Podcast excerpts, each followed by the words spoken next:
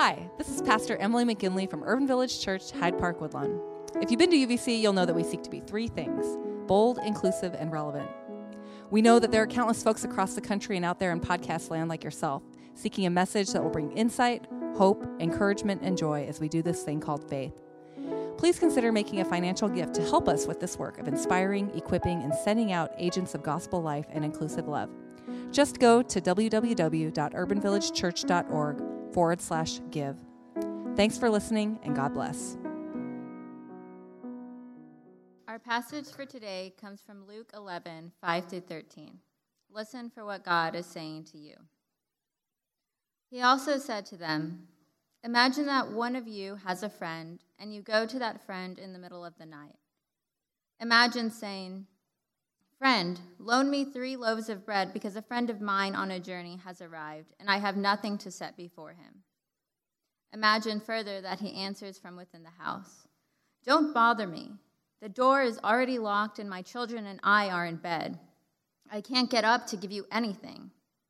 I assure you, even if he wouldn't get up and help because of his friendship, he will get up and give his friend whatever he needs because of his friend's brashness.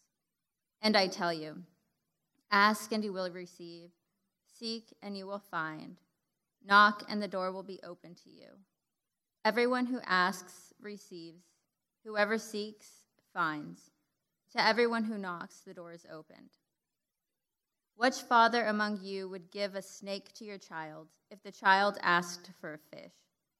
If a child asked for an egg, what father would give the child a scorpion? If you who are evil know how to give good gifts to your children, how much more will the Heavenly Father give the Holy Spirit to those who ask him?" May God add a blessing to the hearing and living out of the Scripture. Good morning again, Urban Village Church. My name is Emily McGinley, and I have the great joy of serving as pastor here and in ministry alongside so many folks that you see up front, and many people whose faces you never really see but who help us do what we do. Please join me in a word of prayer as we prepare our hearts.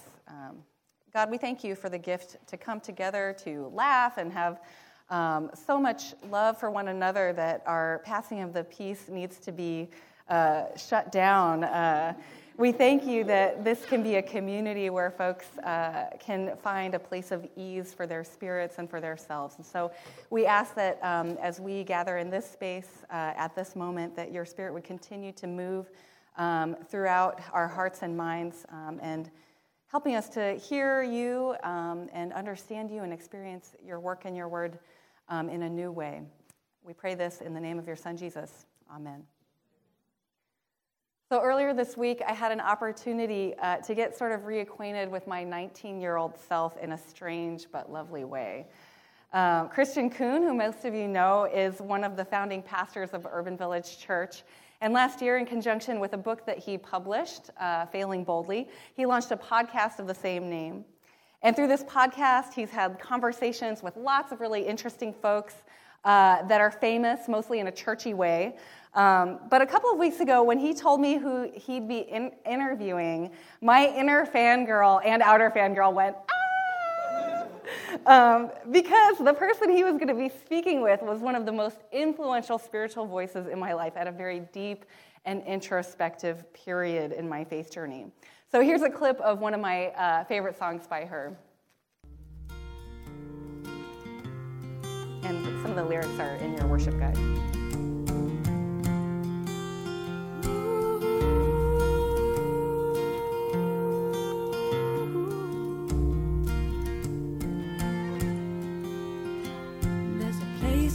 Darkness that I used to cling to, it presses harsh hope against time. In the absence of martyrs, there's the presence of these who only want to rob you blind. They steal away any sense of peace. Though I'm a king on my knees. And I know they are wrong when they say strong as the darkness covers me. So turn on the light and reveal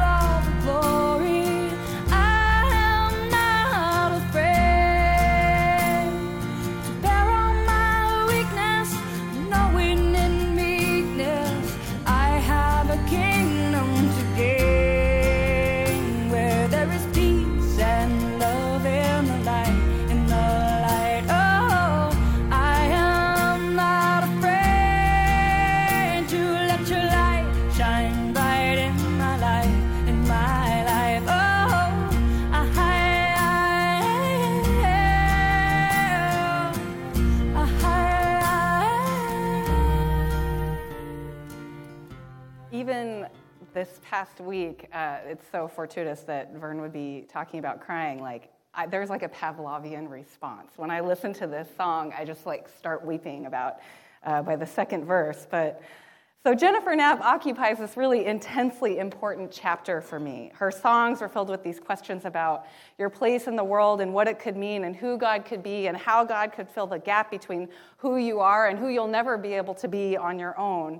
There were these little surgical rooms where the open wounds of my spirit could be tended to in 3 to 5 minute increments.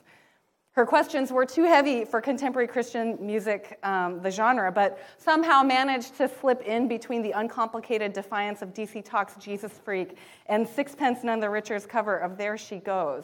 And at this point, I'm guessing only about 30% of you know what I'm talking about, but I guess in a way, these are the receipts of my bona fide evangelical Christian roots, in case anyone had their suspicions.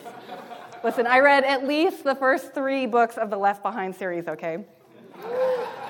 But anyhow, if you knew anything about Jennifer Knapp, you would know that she had these spiritual questions that shaped her songwriting, the kinds of questions that you weren't supposed to ask because you were so sure of your faith and your salvation. She knew something, you could tell. Otherwise, how could she know the questions that I was pray-fighting with God about in my car? These are the kinds of questions that only someone who has ventured very close to the edge of your soul's buried self and dared to bring a shovel could know. And then a few years later, she completely disappeared. Life went on, and every once in a while, you kind of wonder, whatever happened? And after 7 years of silence, most of which was spent in Australia, because where do you go when you're weirdly famous in the U.S.? After 7 years, Jennifer Knapp came out as a gay woman, and you were like, oh, that's what it was about. And in her interview with Christian, she says there wasn't this specific breaking point for her. Rather, it was a sort of slow but sure accumulation of micro betrayals to her values and her sense of self. She shared how during her music career, she had made an intentional decision to keep her mouth shut about anything to do with sexuality. It would devastate her career and destroy her success. And then something started happening. After a concert at the heyday of her popularity in Christian music, a teenager came up to her in the autograph line and whispered in her ear, "Thank you so much," the girl said. "Your music has saved me from a life of homosexuality." She knew exactly how much anguish this girl was in. She knew this girl was in the middle of the struggle. But instead of saying anything, she just kind of shuffled her along in the autograph line. And these occurrences started happening countless more times at an ever-increasing rate. And she realized that her silence was turning deadly, that the tacit approval of theological abuse embedded in contemporary Christian music and broader evangelical Christian culture was eroding her sense of dignity, that she was participating in something that was diminishing not only her sense of self-worth, but the self-worth of countless other closeted LGBTQ Christians. She was losing her integrity and couldn't perform straightness anymore in a culture that had no room for anything else. So she disappeared. And so why am I talking about this? Well, in our passage for today, Jesus tells a story about this person who comes knocking on her neighbor's door in the middle of the night. Boom, boom, boom. Open up. Hey, wake up. Boom, boom, boom. The neighbor drags herself out of bed and shuffles to the door. "What's up?" they say through the door. "Hey, I need some bread." "What?" the neighbor says. "Do you know what time it is?" "Sure, come back tomorrow and I'll get it for you." "No, I need it now." "Now? Now. I've got this traveler who came by unexpectedly and I don't have anything. CVS is closed, Walgreens is weird at this time of the night." So, at this point, the neighbor might be a little annoyed, but they're not going to say no because it's their neighbor, right? They'll open the door, give her what she needs, and see her on her way. Now, here's the thing about this story in Jennifer Knapp.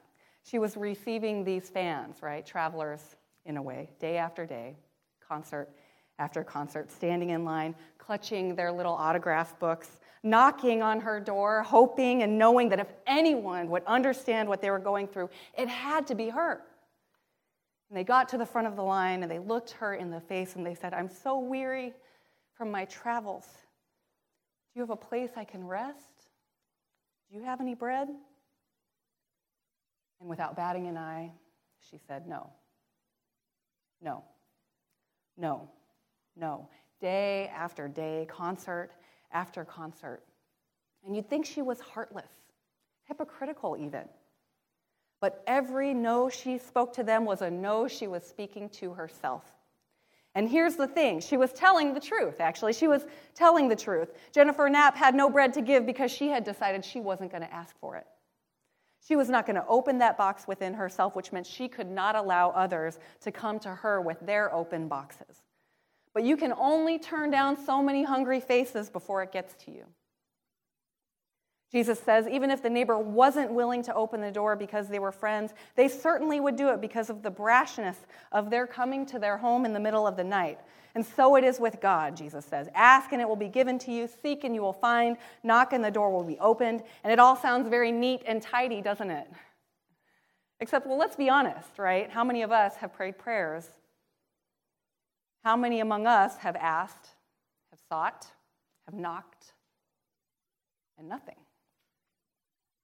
Whether it was prayers around illness, employment, your financial situation, sexual orientation, addiction, mental health, broken relationships, vocational discernment, identity, estrangement, and any or all the things that might fill us with anguish at our helplessness and need. Jennifer Knapp prayed, I'm sure of this. She prayed and she prayed and she sang and she struggled to fit herself into a mold that just was not made for her. And finally, when she was no longer willing to have her soul destroyed by an industry whose brand, ironically, was built on saving souls, she went traveling.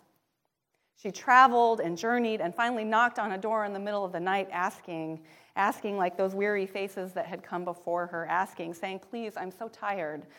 May I rest my head here? Like a neighbor pounding on their friend's door saying, I'm out of bread. Do you have any bread? When I think about Jennifer Knapp, I wonder how many nights did she spend on her knees, on her face, pounding, praying for God to take away this sin, to make her whole and right and straight, and nothing. She had prayed for so long, asking, seeking, knocking on God's door to give her the thing she knew she needed to share her gifts with the world. And God heard her and met her need, but not in the way that she had imagined and not in the timeline she had in mind. Now, there's a term you hear in many Arabic-speaking countries. I think I've mentioned it before here, ahlan wa sahlan. And you would hear it everywhere. I traveled for a little while throughout the Near East, and you'd hear it everywhere, ahlan wa sahlan. And the quick translation in English is welcome, but it's more than that. The word ahlan means family, and wa sahlan basically means an easy way with abundant food.